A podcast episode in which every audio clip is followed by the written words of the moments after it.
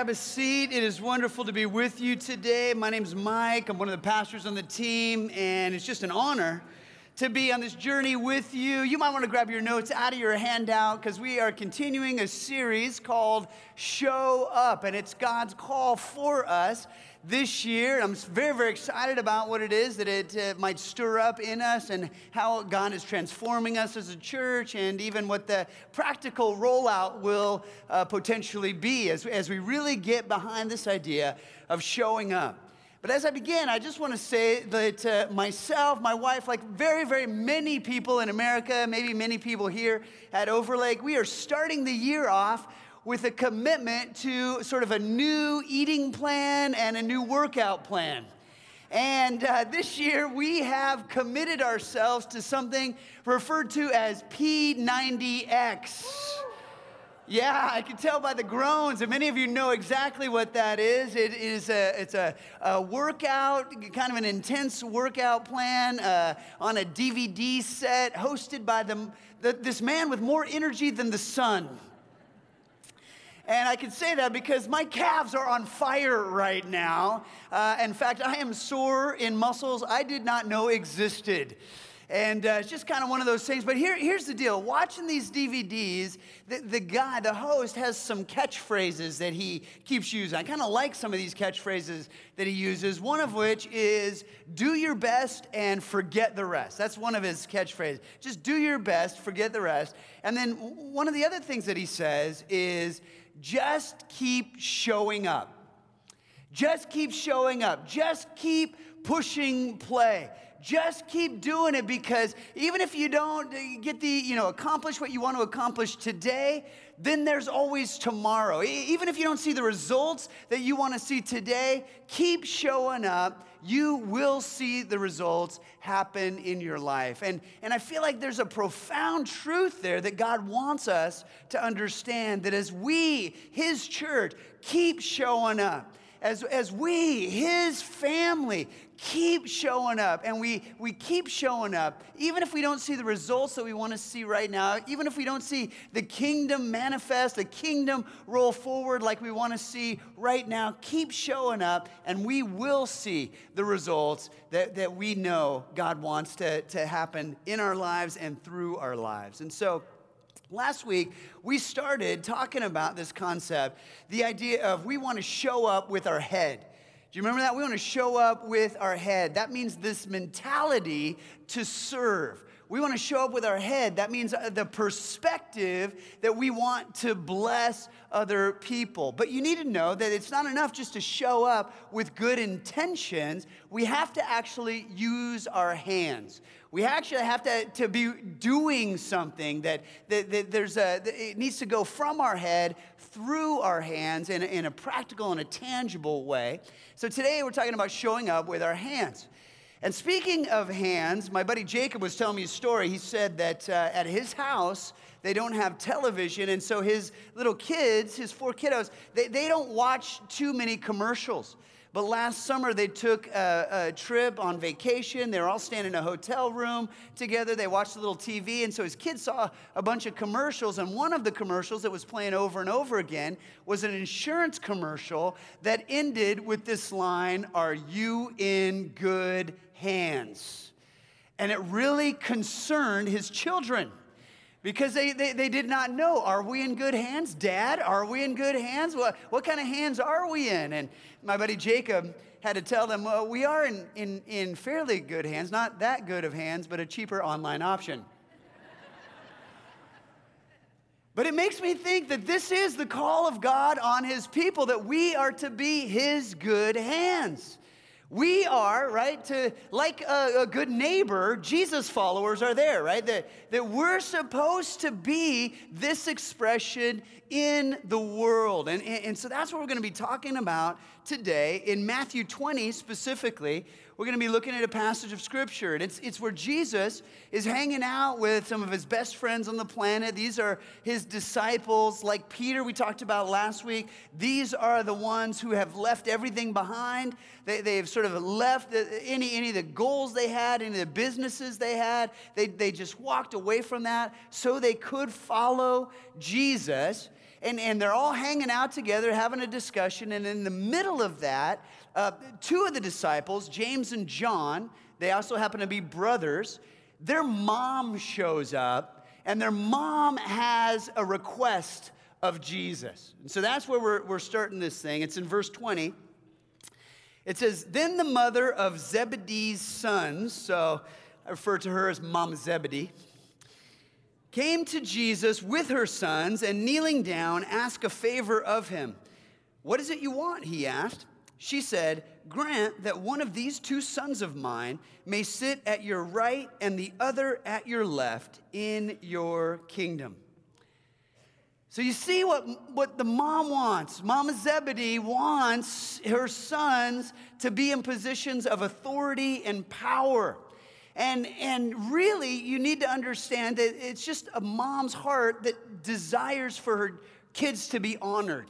And so uh, we don't have undue judgment uh, for her. We just recognize that in so many ways, she just wants her sons to be validated, to be honored. And you can kind of think that maybe she wasn't too sure of what it was that they had chosen for their career path at all right? She knew that they had left behind their fishing nets, so fishing was out. That was never going to make it for them. And, and she sort of thought, well, uh, they're not doctors per se, although a lot of people seem to be getting healed. And they're not teachers per se, uh, although a lot of people seem to be learning a lot of stuff. I don't really know what my sons have chosen for their career pathway, but they have definitely joined the Jesus parade. So, Jesus, since they're following you, let them sit in your luxury box, right? Put them at the right hand and at the left. And that's what uh, she's asking. She's saying, They're good boys, Jesus. Let them sit next to you. And you can imagine a little bit that the boys, James and John, they, they kind of are quiet and, and, and maybe they even roll their eyes a little bit like, Mom, come on, you know? And it just made me think that, you know, sometimes our parents can act uh, just a little weird, right? A little differently than, than we maybe think that they should act. And, and I don't know if they're embarrassed, I don't know what was going on in their hearts, but just out of curiosity, how many of you would say that your parents, out of love, have ever done something that was a little uncomfortable for you? Anybody? Yeah, okay, I, I get it. Um, my, my, I, uh, my parents, well, let me just tell you, if, if you, when you're growing up, you get a little cut, you get a little owie, you, you scrape your knee or your elbow, you come running in the house and you yell out, Mom, right? Nobody else, but uh, sorry, was it? Yeah, exactly. Mom. Nobody else yelled mom? No? Did, who, who yelled dad? Anybody yelled dad when you got hurt? No one? Oh, dads. We're bad. No, it's so funny. We would yell mom, right? That, that's just kind of, maybe it's not universal. Maybe it's our American culture. Maybe it's just the culture I grew up in. But, but the idea is you'd yell mom because mom typically would be there with a, a little bit of tenderness, a little bit of compassion. I say a little bit because if she had told you not to do something and you did something, my mom would always say, don't come crying to me. Like that was, that was definitely definitely known in our house, but, but there would be a little bit of compassion, and she'd have a little Bactine for your owie and then a little band aid to make it better, and, and that was what you could expect from, from mom. Now, my dad was totally different. My dad would say, Hey, boys, come over here. Let, let Dr. Daddy take a look at it. And so you'd show him your scrape, and this is not a joke, he would spit on it and rub it in. And I'd always be like, I'm pretty sure you're not a doctor. But you can just see, right, that, that, that, there are motives that parents have, there, there are ways that parents try to help out. And, and what Mama Zebedee is trying to do is she's trying to do something good for her boys. She's trying to make sure that they get honored because they've, they've, they have sacrificed and they have left stuff behind and they, and they are going after Jesus. So, Jesus, would you please honor them? Now, the, the, the tough thing is that they weren't the only two disciples. There are these other disciples as well, and these other disciples might not be too happy with what Mama Z is trying to accomplish. So let's keep reading. Verse 24. When the 10 heard about this, when the other 10 disciples heard about this, they were indignant with the two brothers. Now you can just imagine, they hear about this and they're like, whoa, whoa, whoa. You sent your mom in to ask? Oh, that's a foul. That's off limits. That, what a dirty trick to send your mom in. And they are indignant. You might want to circle that word. They're upset about this, it, frustrates them. And, and why are they upset about this? The reason why they're upset about this is because they wish they thought of it first. All right? They, they're afraid in their heart that Jesus might grant the request of their mom and might actually put them in these positions of authority and power and honor. And, and they wanted those seats, and now they're going to be put down a little bit on the disciple pecking order. That's not what they want. And so they're ready to fight for it because they want the box seats for themselves. And I just want you to see this that it, it's interesting. It's, it's a part of human nature. We like the good seats, don't we? Let's think about this. You're going to a concert. Do you want the nosebleed seats or do you want the good seats right in the front? Sporting events. You want to be right there. You want to be on the 50 yard line. You want to be right there where you can see all the action, no problem right? How about your, your, your child's performance at school? You want the unobstructed view. Or you want the seat in the very back where you can slip out after your kid performs. Like wherever it is, you want the seat that works best for you. And, and let me just tell you, I want you to think over the course of your whole life, right? Think about when you were in high school, when you were in junior high, elementary school. This is taught early, this idea of wanting the good seats. How many of you, by show of hands, when, when it was time for, for you and your family to get in the car or you and your buddies to get in the car, how many of you ever yelled out, shotgun? Anybody? Wow, much less than I thought. unless many of you are, are lying in church, which I really hope, you know, just for your own soul's health. Let's try that again. How many of you have ever yelled shotgun in your life? Uh, okay, uh, ironically, so many more of you. Now, I actually thought that this was mostly a guy thing. So let, let me ask the ladies. How many of you ladies ever yelled shotgun? I see that hand.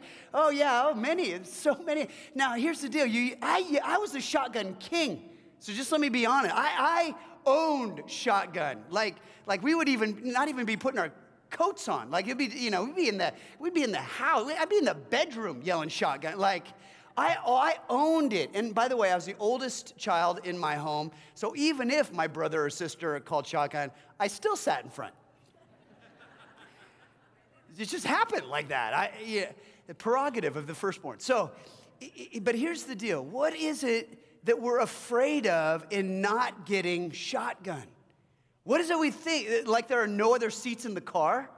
That if I don't get shotgun, I'm to have to strap myself to the luggage rack and, you know, it's cold or whatever. That, so understand that, that, there's something going on in our desire for shotgun. And, and here it is. I've kind of put it in the adult context. This is how it works in my mind. How many of you have been on a long flight, maybe overseas or just across country, and you're in coach, but you peek up into first class?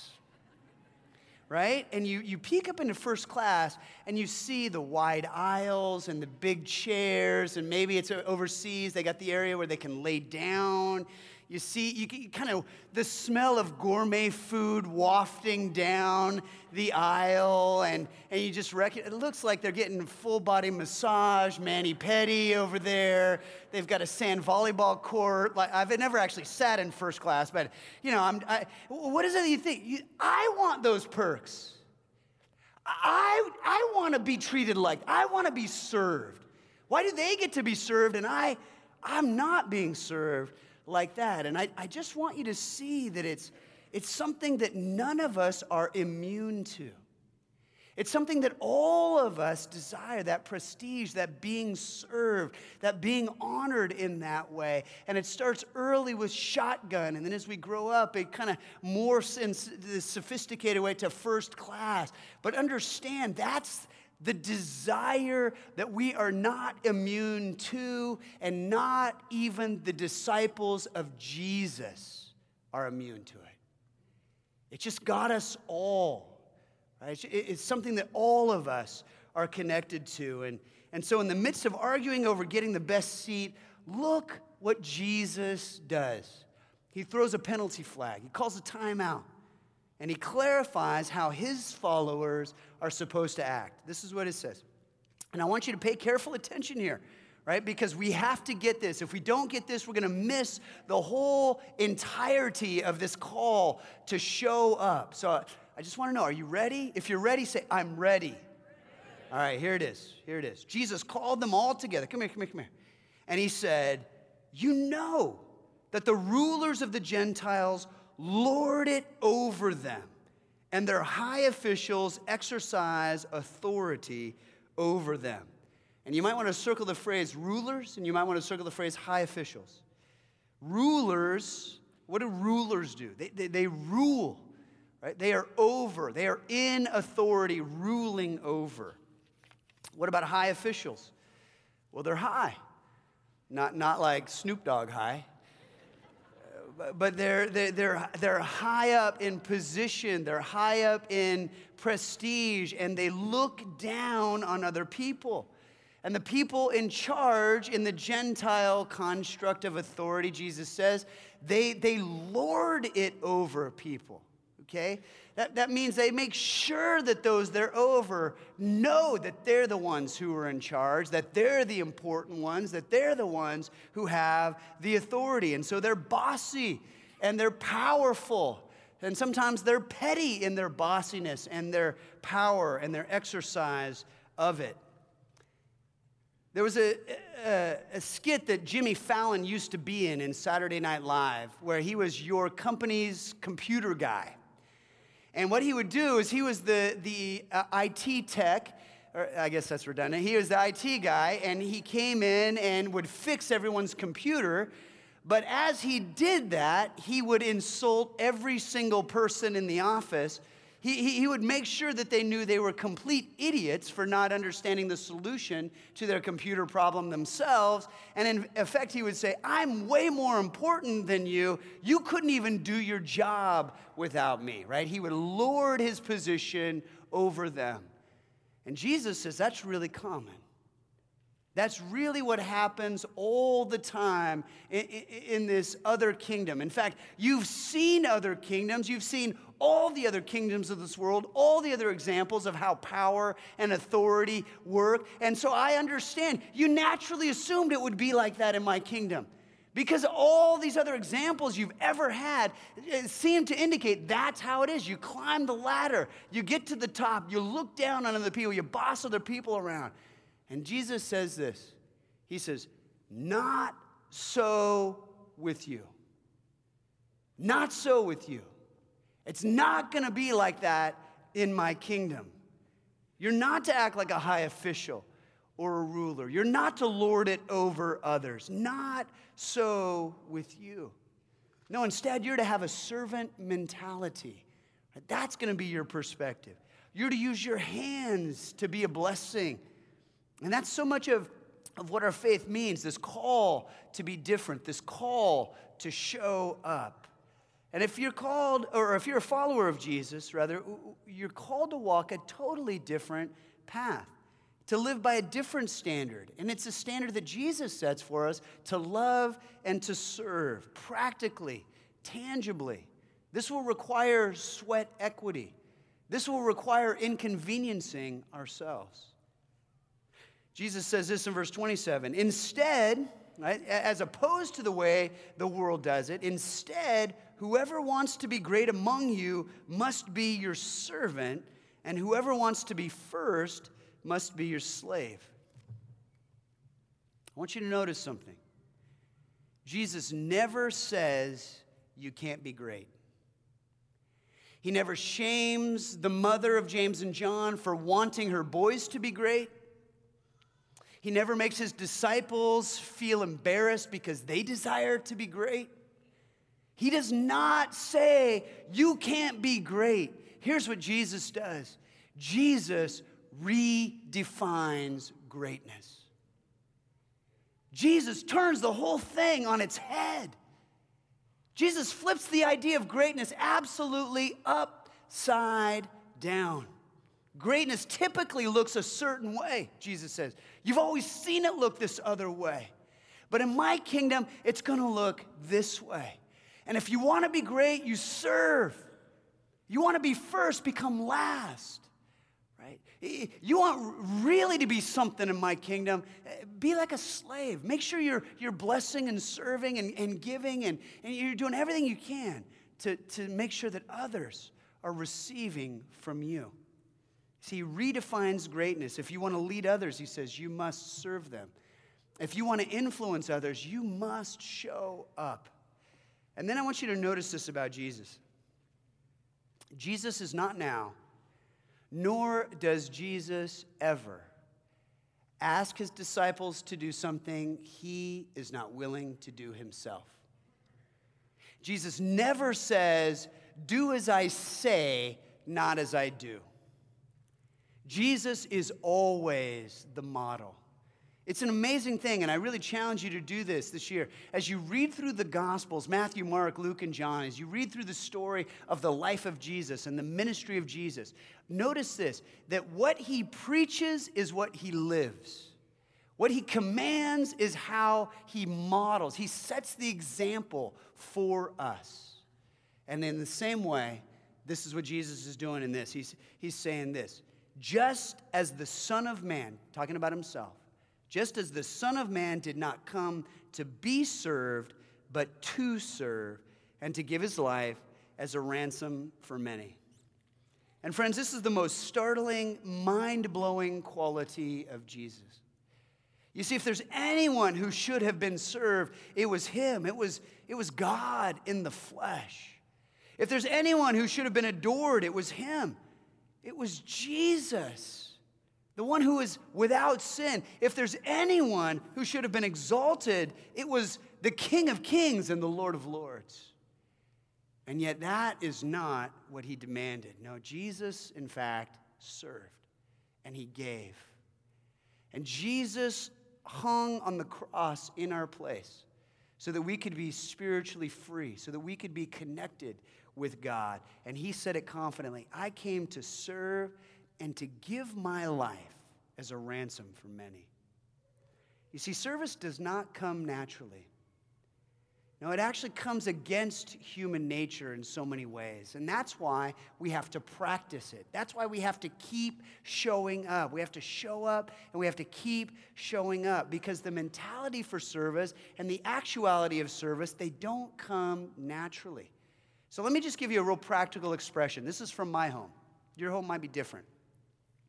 We've got, uh, there are five of us in my family my wife, the three kiddos. We've got, a, a, a we've got somebody living with us downstairs. So we, there's six of us total in my home, and we have a limited amount of hot water in the mornings, but a lot of dirty bodies.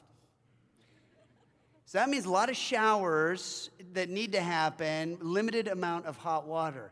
And so, routinely, there are these kinds of discussions. Oh, wait, I gotta hop in the shower first. Oh, I'm gonna hop, I gotta get in the shower before my sister. Oh, I need to get in the shower. Oh, honey, don't take the shower. I gotta sh- take a shower. Like, it's just constantly who gets the limited amount of hot water. But if we're trying to practice this, what if we get into this place where it's, no, no, you, you take a shower. No, you take a shower. Why don't, why don't you go first, honey? I know you got a meeting. You, you take a shower. I can wait. I can take a cold shower. You, you take a shower. You see that? See, it, it, and you might go, well, why does that even matter? Why, why not just jump in the shower first and, and get, you know, do what you want to do? Make sure that you get the hot water and, you know, whatever. And here's why it matters. Because every time you put someone else first, every time you serve, every time you tangibly seek to bless someone else, God is molding you to be like Jesus. God is shaping your heart to be more and more like the character of Christ. Every time you serve, every time you seek to show up, God is doing something good in you. And that's why we want to serve. Does it make a big deal in the long run? I would argue yes, because it's all about your character. It's all about who you are.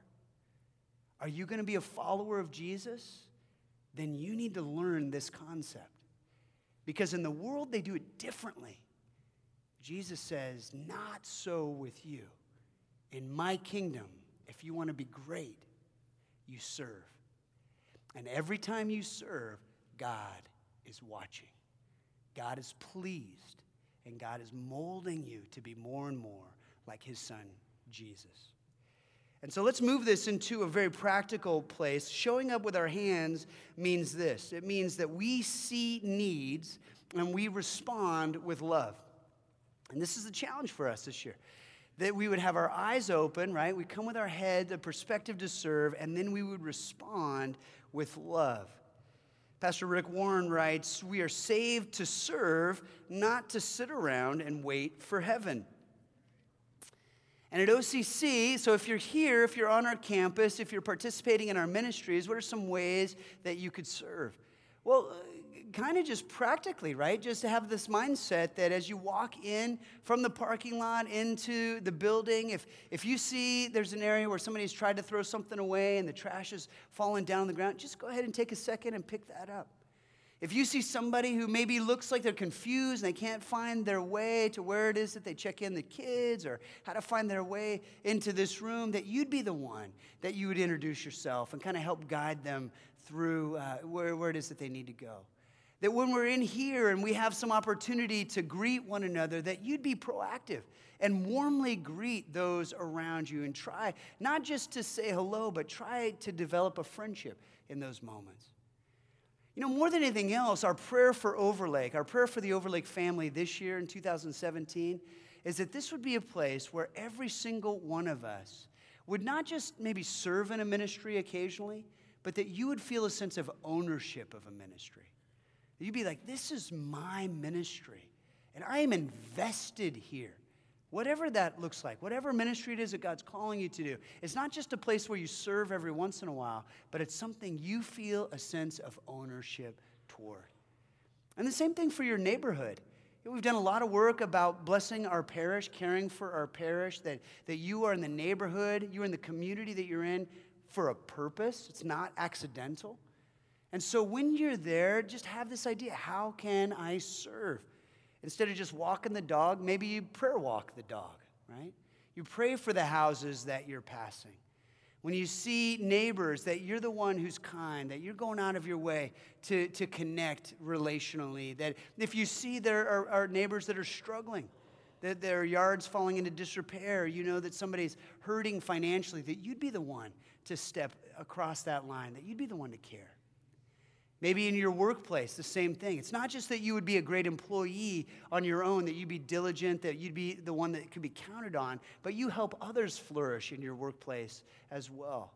And the list goes on and on and on. And really, what I want to do is I want to give you an equation that you can just kind of keep in your mind. Here's the equation it's a need plus a servant perspective plus your hands equals the opportunity to show up.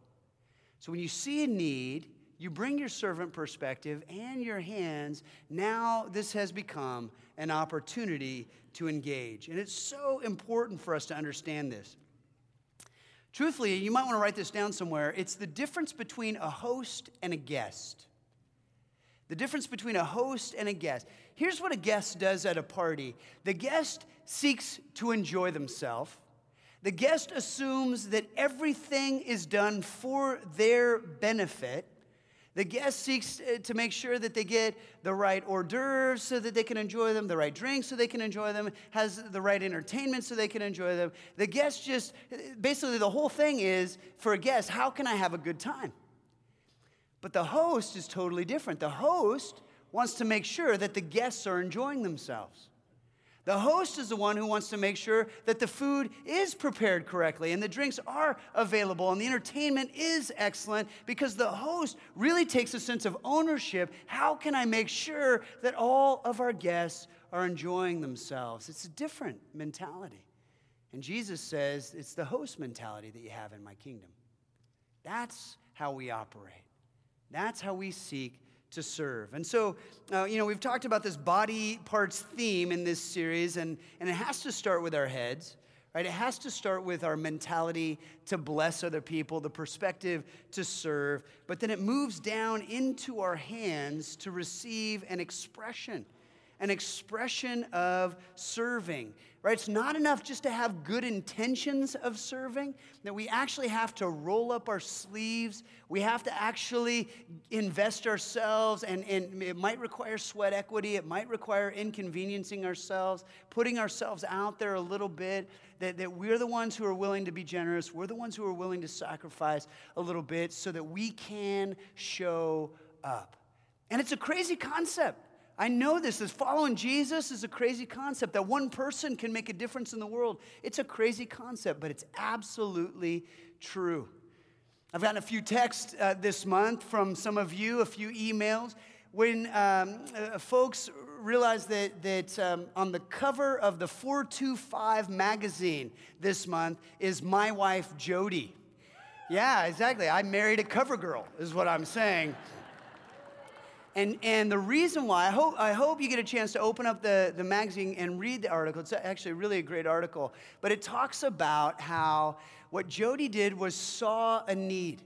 She saw a need. She saw that HIV curriculum, that HIV videos that were being shown in the world were incredibly uh, lacking and, and they were fear based. They induced so much stigma and there was misinformation in them. And so she invested, she rolled up her sleeves and she got to work. And it's taken several years, but now there are videos that, that have been created because uh, she's weighed in. There, that she's written the curriculum herself. All kinds of school districts are now adopting this curriculum. I mean, it's just a great, great thing. But it, but it only happened, right? Because she, uh, she saw that formula. Eh, here's a need, and I have this perspective. Let me, let me show up with my hands. This is an opportunity to show up. Yeah, it's just a great, great story. I'm very, very proud of her. I want to show you a, a, just a short video uh, about a man, and he doesn't have a lot of time and he, he doesn't have a lot of opportunity, but this is a man who is committed to showing up with his hands. Go ahead and watch this video.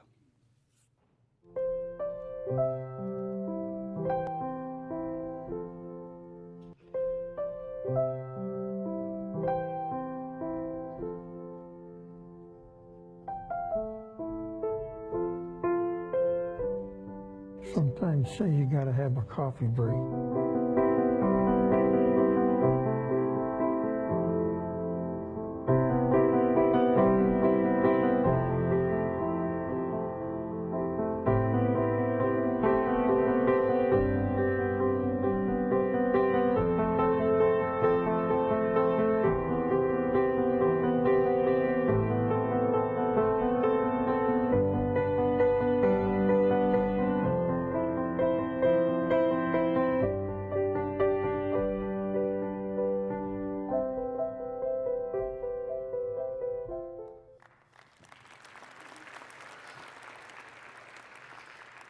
Knitting with Maury. But after, after I saw that video, I was like, what excuse do you have, right? Like, what, what are you, you know, Maury's, he's just showing up. And he doesn't have a lot of time, and he, he doesn't have a lot of mobility, and, and yet he, he does have something. He knows how to knit. And now 8,000 homeless folks have, have been blessed by him. And what a beautiful story of showing up with your hands. You know, on the mission field, I, I, every once in a while, a team goes and, and we see all kinds of different things happen. I want to show you just a t-shirt from someone on the mission field. This is in, um, this is in Kenya. And the t shirt uh, Don Thompson was wearing says, We're not here to solve, we're here to serve. And I think that's a really powerful thing to remember because so often what, what well meaning Jesus followers fall into the trap of is this that we think because we can't solve a problem, because the problem seems so big, so massive, we, we just feel overwhelmed right away, we end up freezing and doing nothing. But if you can set yourself free from that expectation, we're not here to solve, we're here to serve then you can actually be part of God's solutions in the world. You can actually be part of so many great things that God wants to roll out in his kingdom. And it just requires that we show up. One of my favorite professors in seminary wrote a book, and, and the book was entitled 90% of Helping is Just Showing Up. Right? You just show up ready to serve. You just show up asking, How can I bless? And you will make a difference. And the scripture says this in Romans 12 11 Never be lazy. Now, you might want to underline that because you're going to have to define it, and so will I. I don't know if this means never binge watch on Netflix. I, I, I, don't know if this means, you know, never lose hours on social media. I'm not saying that. You might be hearing that. That's the Holy Spirit. I, I, am just, I'm not saying this. I, I'm saying you're going to have to define it, right? You're going to have to define what laziness looks like and how to avoid it in your life. But Paul's saying, never be lazy. But look, but work hard and serve the Lord enthusiastically. Work hard and serve the Lord enthusiastically. Show up with your hands. Show up ready to meet a need with love. You know, showing up is at the center of what God's doing in the world. God showed up for us. He showed up in the middle of the mess in order to redeem those who had created the mess. And He wants all of us to get involved. Now, granted, each one of us will have different roles in the effort. It's going to look different in your life, it's going to look different in mine. That, that that's okay. It's like being part of a large, loving, multifaceted army.